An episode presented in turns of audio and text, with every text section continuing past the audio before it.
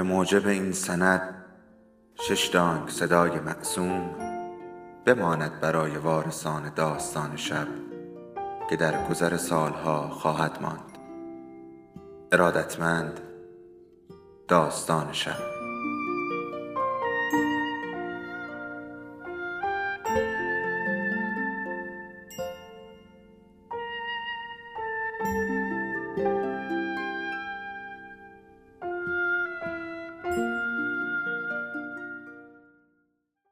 بود یکی نبود.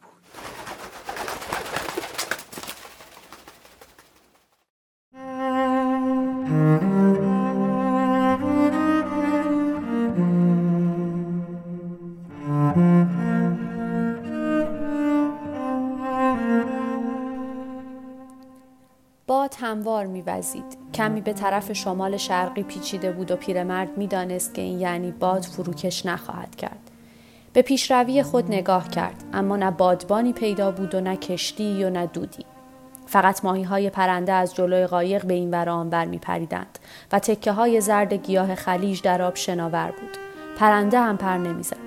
دو ساعت بود که پیرمرد قایق میراند. روی فنه پاشنه دراز کشیده بود و گاه یک تکه از گوشت مالین را می جوید و می کوشید خستگی را از تن خود در کند و جان بگیرد.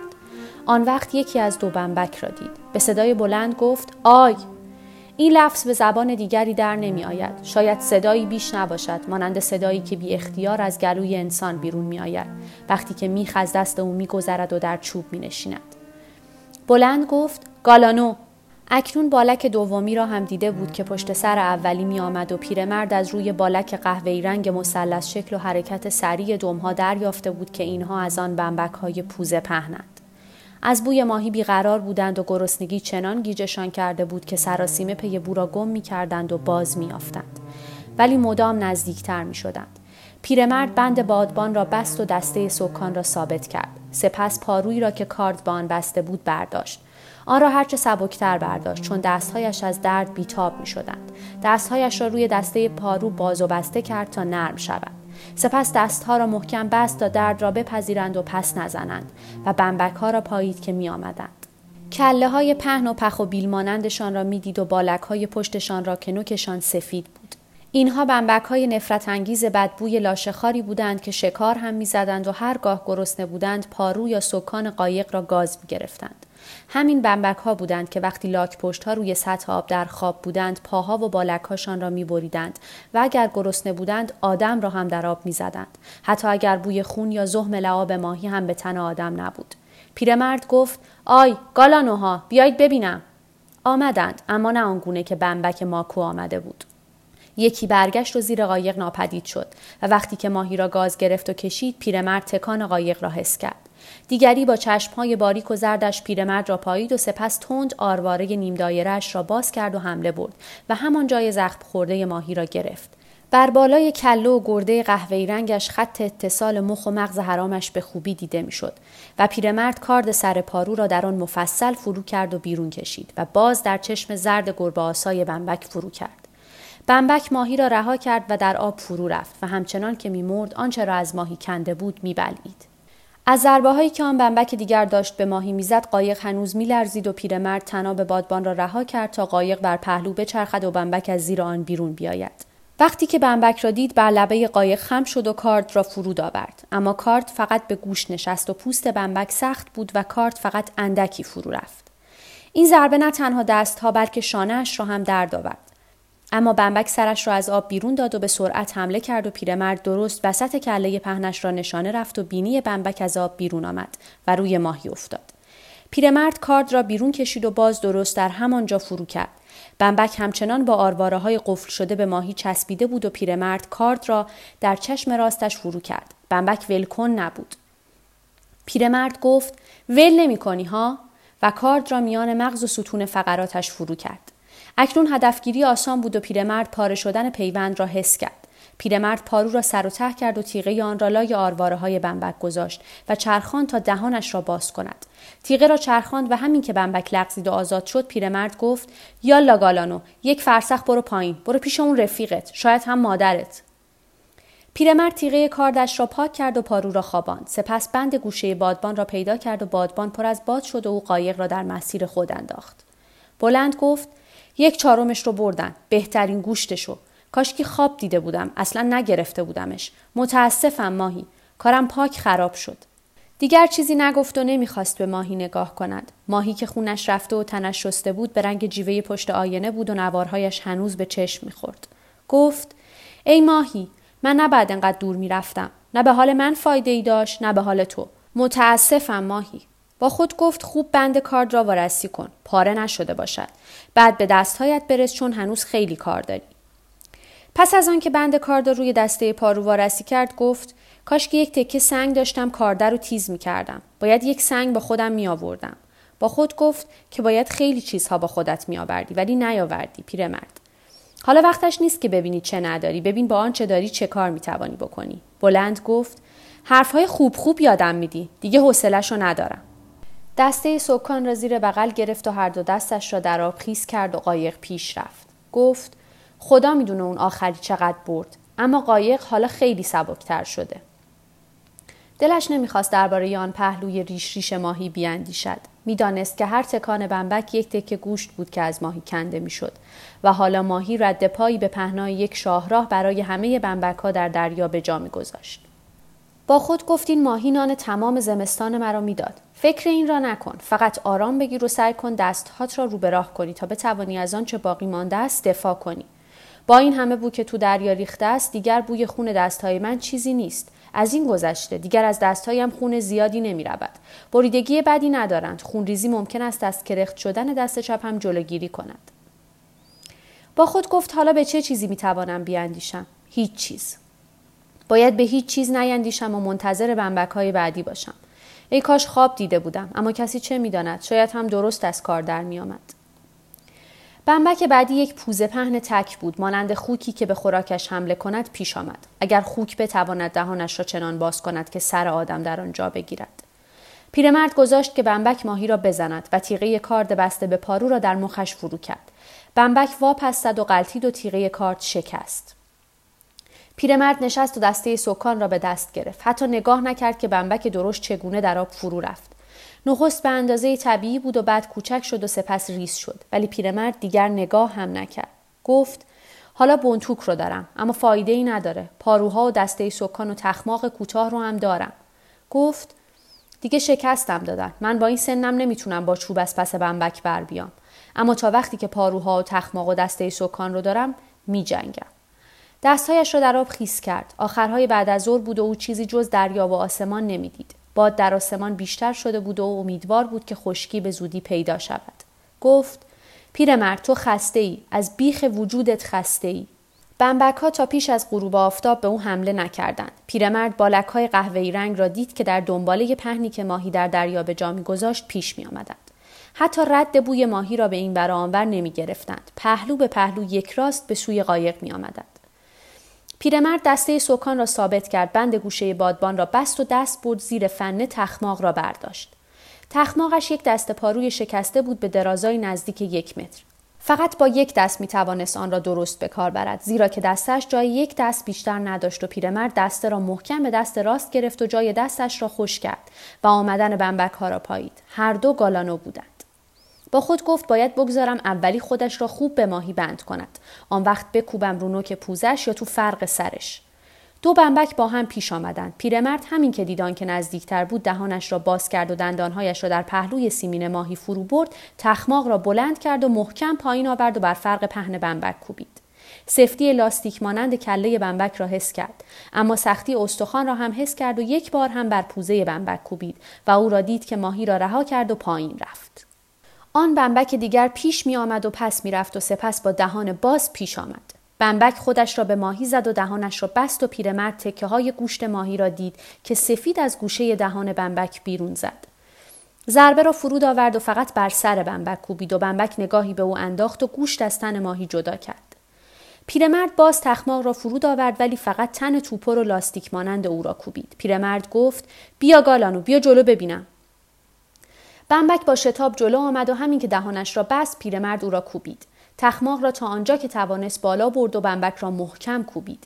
این بار استخوان پشت مخ بمبک را زیر تخماق حس کرد و باز همانجا را کوبید و بمبک همچنان که گوشت را میدرید و میرو بود آهسته از ماهی جدا شد و در آب فرو رفت.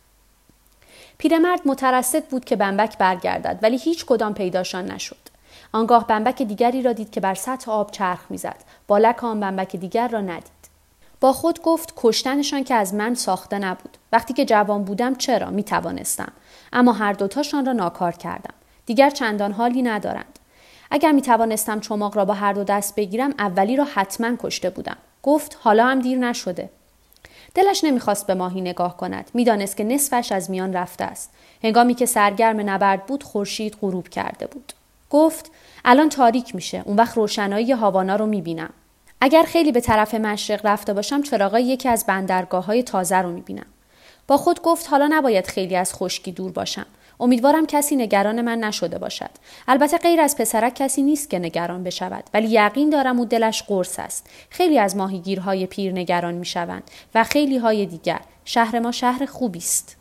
دیگر نمی توانست با ماهی حرف بزند زیرا که ماهی آشولاش بود. آنگاه فکری به خاطرش رسید. گفت ای نیم ماهی ای که ماهی بودی. متاسفم که زیاد دور رفتم. زندگی هر دوتامون رو خراب کردم. ولی خیلی بمبک کشتیم. من و تو. خیلی هارم ناکار کردیم. ماهی تو چند تا بمبک کشته ای اون نیزه روی کلت که بیخود نیست. دوست می داشت ماهی را پیش خود مجسم کند و بیاندیشد که اگر آزاد در آب شنا می کرد چه به روز بمبک ها می آورد. با خود گفت باید نیزه ماهی را می بردم. بمبک ها را با آن می زدم. اما تبر نداشتم. بعد هم کارد نداشتم. اما اگر داشتم و نیزه را سر پارو می بستم عجب سلاحی می شد. آن وقت با هم بمبک ها را تار و مار می کردیم. حالا اگر شب برگشتن چه کار می کنی؟ چه کار می توانی بکنی؟ گفت می جنگم. تا جون دارم می جنگم. ولی اکنون هوا تاریک بود و اثری از روشنایی یا چراغ نبود و فقط باد میوزید و بادبان مدام کشیده می‌شد و او با خود می‌گفت که شاید هم جان از بدنش بیرون رفته است. دستهایش را روی هم گذاشت و کف دستها را حس کرد. مرده نبودند و همینقدر که او دستها را باز و بسته می‌کرد درد زندگی در آنها برانگیخته می‌شد. پشتش هم به فنه قایق تکیه داشت و می‌دانست که نمرده است. شانه هایش به او چنین می‌گفتند. با خود گفت چقدر دعا نظر دارم. گفتم اگر ماهی را گرفتم می‌خوانم ولی حالا خستم نای خواندن ندارم. خوب است گونی را بردارم روی شانه هم بیاندازم. روی فنه دراز کشیده بود و قایق را هدایت می‌کرد و روشنایی را میپایید که در آسمان پدیدار می‌شد. با خود گفت نصفش را دارم. شاید بختم یاری کرد نصفه جلوی ماهی را به منزل رساندم. لابد مختصر بختی دارم. نه تو بخت را از خودت راندی چون زیاد دور رفتی. از حد گذشتی. بلند گفت پرت و پلا نگو بیدار باش سکان را نگهدار از کجا بخت تنوز خیلی هم بلند نباشه؟ گفت اگر جایی میفروختن یه خورده میخریدم. از خود پرسید با چه میخریدی؟ با آن نیزه از کف رفته و آن کارد شکسته و این دستهای ناسور؟ گفت بله تو تلاش خودتو کردی که بخری. با 84 روز کار توی دریا. بهت هم فروختن. با خود گفت خیالات بیمنی را بگذار کنار. بخت چیزی است که به هزار شکل در می آید. کیست که او را بشناسد؟ ولی به هر شکلی که باشد من می خرم. هر چه هم بخواهند می دهم. گفت ای کاش روشنایی چراغها را می دیدم. خیلی چیزها هست که می گویم ای کاش ای کاش. ولی این آن چیزی است که حالا می گویم ای کاش می دیدم. کوشید راحتتر تکیه کند و سکان را به دست بگیرد و از درد تنش دانست که نمرده است. میبایست حدود ساعت ده شب باشد که باستاب روشنایی چراغهای شهر را دید. نخست به فهمی نفهمی دیده می‌شد. مانند روشنایی آسمان پیش از درآمدن ماه سپس آن سوی دریا روشن شد و اکنون باد برخواسته بود و دریا آشفته بود. پیرمرد به سوی روشنایی میراند و میاندیشید چیزی نمانده است که به کناره جریان اقیانوس برسد. با خود گفت دیگر تمام شد. ممکن است دوباره حمله کنند اما آدم بی توی تاریکی چه کار می‌تواند بکند؟ اکنون تنش خشک و دردناک بود. زخمها و جاهای ناسور تنش در سرمای شب میسوخت. با خود گفت امیدوارم دوباره مجبور به جنگیدن نشوم واقعا امیدوارم دوباره مجبور نشوم اما نیمه شب باز هم جنگید و این بار می‌دانست که بیهوده می جنگد. یک گله بمبک آمده بود و پیرمرد فقط خطهایی را می‌دید که بالکهاشان توی آب می‌کشید و نور شبتا به بدنشان را که به ماهی حمله می بردند. پیرمرد کله ها را میکوبید و صدای به هم خوردن دندان ها را میشنید و تکان خوردن قایق را حس می کرد و می‌دانست که دارند از زیر ماهی را میدرند. نومیدانه آنچه را فقط حس می کرد و می شنید می کوبید و حس کرد که چیزی چوب را گرفت و رو بود. دسته سکان را بیرون کشید و آن را با هر دو دست گرفت و زد و کوبید و بارها و بارها بالا برد و فرود آورد. ولی اکنون بمبک ها به سینه رسیده بودند و یکایک و با هم هجوم می آوردند و تکه های گوشت ماهی را که زیر آب می درخشید می دریدند و می بریدند و باز برمیگشتند. سرانجام یک بمبک به کله ماهی حمله کرد و پیرمرد دانست که کار تمام است. دندانهای بمبک به کله سفت ماهی نشسته و گیر کرده بود و پیرمرد دسته سکان را روی کله بمبک فرود آورد. دوباره و سه باره فرود آورد. صدای شکستن دسته سکان را شنید و سر شکسته آن را به تن بمبک راند. فرو رفتن چوب را حس کرد و دانست که تیز است و باز آن را فرو کرد. بمبک ماهی را رها کرد و در آب غلطید. این آخرین بمبک آن گله بود. دیگر چیزی نبود که بخورند. پیرمرد اکنون به سختی نفس می‌کشید و مزه غریبی در دهان خود حس می‌کرد. طعم مسمانند و شیرینی داشت و پیرمرد لحظه ای ترسید اما زیاد نبود. توی دریا توف کرد و گفت بخورید گلانوها بعدش هم خواب ببینید که آدم شکار کرده اید می‌دانست که سرانجام شکست خورده است و هیچ درمانی ندارد و به پاشنه قایق بازگشت و دید که ته دسته شکسته سکان توی شکاف سکان جا می رود. همینقدر که او بتواند قایق را هدایت کند. گونی را روی شانه هایش کشید و قایق را در مسیر خود انداخت. اکنون سبک پیش می رفت و هیچ گونه اندیشه یا احساسی نداشت. اکنون از همه چیز درگذشته بود و قایق را میران تا هرچه بهتر و هوشمندانه تر خود را به بندر برساند.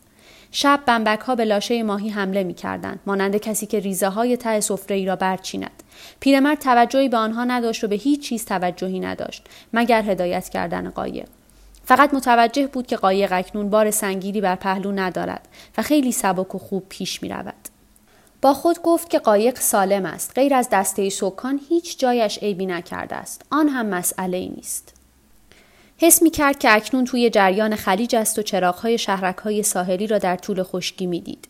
اکنون می‌دانست کجاست و رسیدن به بندر دیگر کار آسانی است. با خود گفت در هر حال باد با ما رفیق است. سپس افسود گاهی این دریای بزرگ پر از دوستان و دشمنان ماست و گفت رخت خواب. رخت خواب رفیق من است. فقط رخت خواب. چه چیز خوبی است رخت خواب.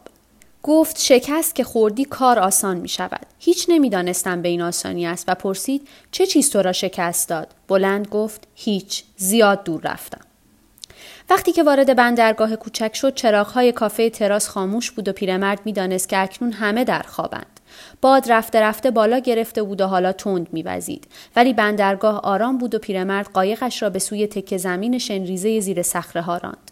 کسی نبود به او کمک کند خودش تا آنجا که می توانست قایق را بالا کشید سپس بیرون آمد و قایق را به صخره ای مهار کرد دگل را خواباند و بادبان را پیچید و بست. سپس دگل را بر دوش نهاد و راه سربالا را در پیش گرفت. آن وقت بود که جرفای خستگی خود را دریافت. لحظه ای درنگ کرد و به پشت سرش نگریست و در پرتو چراغ خیابان دم بزرگ ماهی را دید که از پشت پاشنه قایق بلند پیدا بود.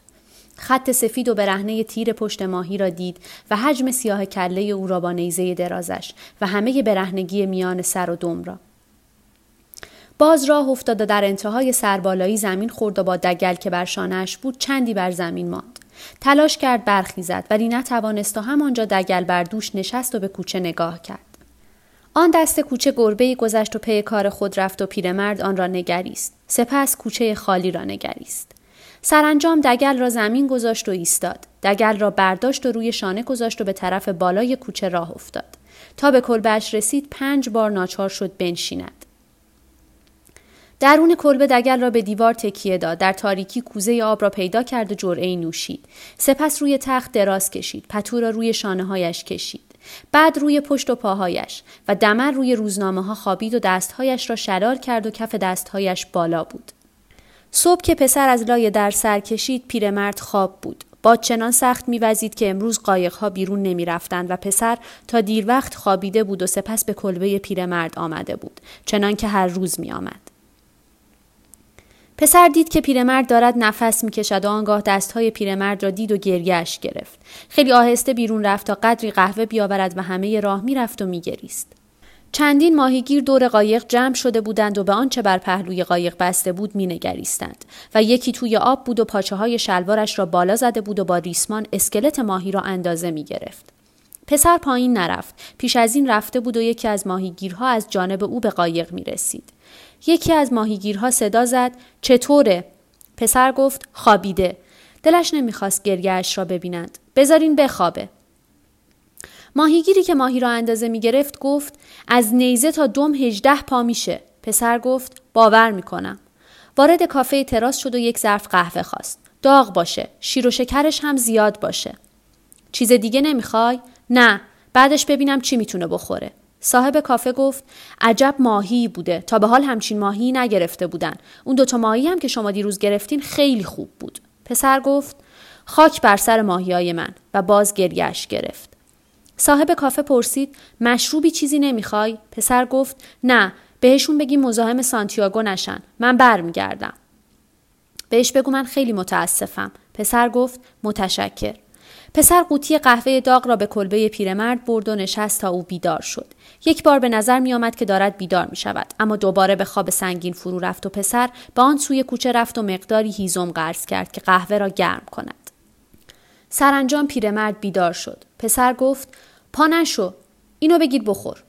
مقداری قهوه توی لیوان ریخت. پیرمرد قهوه را گرفت و نوشید. گفت مانولین شکستم دادن. راستی شکستم دادن. او که شکستت نداد خود ماهیه که شکستت نداد. نه درسته بعدش شکست خوردم. پدریکو مواظب قایق و اسباباست کله ماهی رو چیکار می‌خوای بکنی؟ بگو پدریکو تکه تکش کنه. برای توی تله ماهی. نیزش چی؟ مال تو اگه میخوایش. پسر گفت میخوامش. حالا باید نقشه باقی کارامونو بکشیم. دنبال من هم میگشتن؟ معلومه با گارد ساحلی با هواپیما. پیرمرد گفت دریا خیلی بزرگه قایق من هم کوچیکه درست دیده نمیشه. دریافت که چه خوب است کسی باشد که با او حرف بزند به جای آنکه فقط با خودش و با دریا حرف بزند. گفت جات خالی بود. شما چی گرفتین؟ روز اول یکی روز دوم یکی. دو تا هم روز سوم. خیلی هم خوب. حالا باز با هم میریم. نه من بختم خوب نیست. من دیگه بختم برگشته. پسر گفت بخت چیه؟ من بخت با خودم میارم. خانوادت چی میگن؟ هر چی میگن بگن. من دیروز دوتا گرفتم. باید با هم بریم. هنوز خیلی چیزا مونده که باید یاد بگیرم. باید یک نیزه خلاص خوب بگیریم. همیشه تو قایق داشته باشیم. سرش رو میشه از فنر یک ماشین فورد اوراق درست کنیم. میریم گراناباکوا میدیم برامون بدنش دم سنگ تیزش کنن. باید تیز باشه. گرد باشه میشکنه. کاردم شکست. یه کارد دیگه می‌گیریم. فنرم میدم تیز کنن. چند روز باد تون داریم؟ شاید سه روز شایدم بیشتر. پسر گفت من همه چیزو مرتب می‌کنم. تو دستاتو خوب کن بابا. می‌دونم چه کارشون کنم. شب یه چیز عجیبی تو دهنم حس کردم. انگار یه چیزی تو سینم شکست. پسر گفت اونم خوب کن. دراز بکش بابا. میرم یه پیرهن تمیز برات میارم. یه چیزی هم میارم بخوری. پیرمرد گفت از روزنامه های روزهایی که نبودم هر چی تونستی بیار. باید زود خوب بشی. برای اینکه خیلی چیزا هست که من باید یاد بگیرم. تو هم می‌تونی یادم بدی. خیلی ناراحتی کشیدی؟ پیرمرد گفت خیلی. پسر گفت من رفتم غذا و روزنامه بیارم. استراحت کن بابا. از دواخونه برای دستات دوا می‌گیرم. یادت نره به پدریکو بگو کلش مال تو. نه یادمه. پسر وقتی که از در بیرون رفت و از کوچه سنگ مرجان فرسوده سرازیر شد باز هم گریه کرد.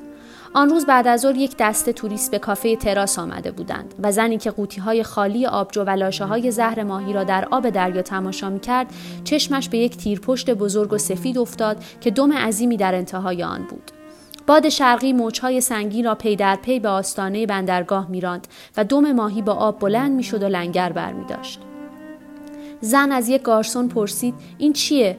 و به تیره دراز ماهی غول پیکر اشاره کرد. که اکنون زباله بود در انتظار آنکه با جزر آب از ساحل برود. گارسون گفت بمبک کوسه. منظورش این بود که بمبک چنین کرده است. هیچ نمی‌دونستم کوسه دمه به این خوشگلی و خوش ترکیبی داره. مردی که با او بود گفت من هم نمی‌دونستم. آن سر کوچه پیرمرد در کلبهش باز به خواب رفته بود. همچنان روی صورت خوابیده بود و پسر کنارش نشسته بود و او را مینگریست. پیرمرد خواب شیرها را می‌دید.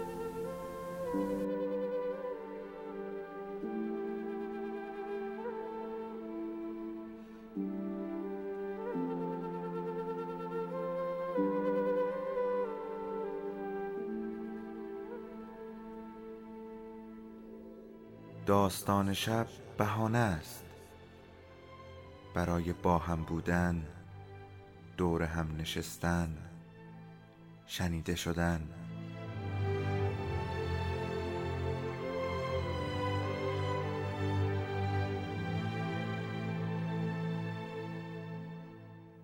صدای افسانه ها رو میشنویم.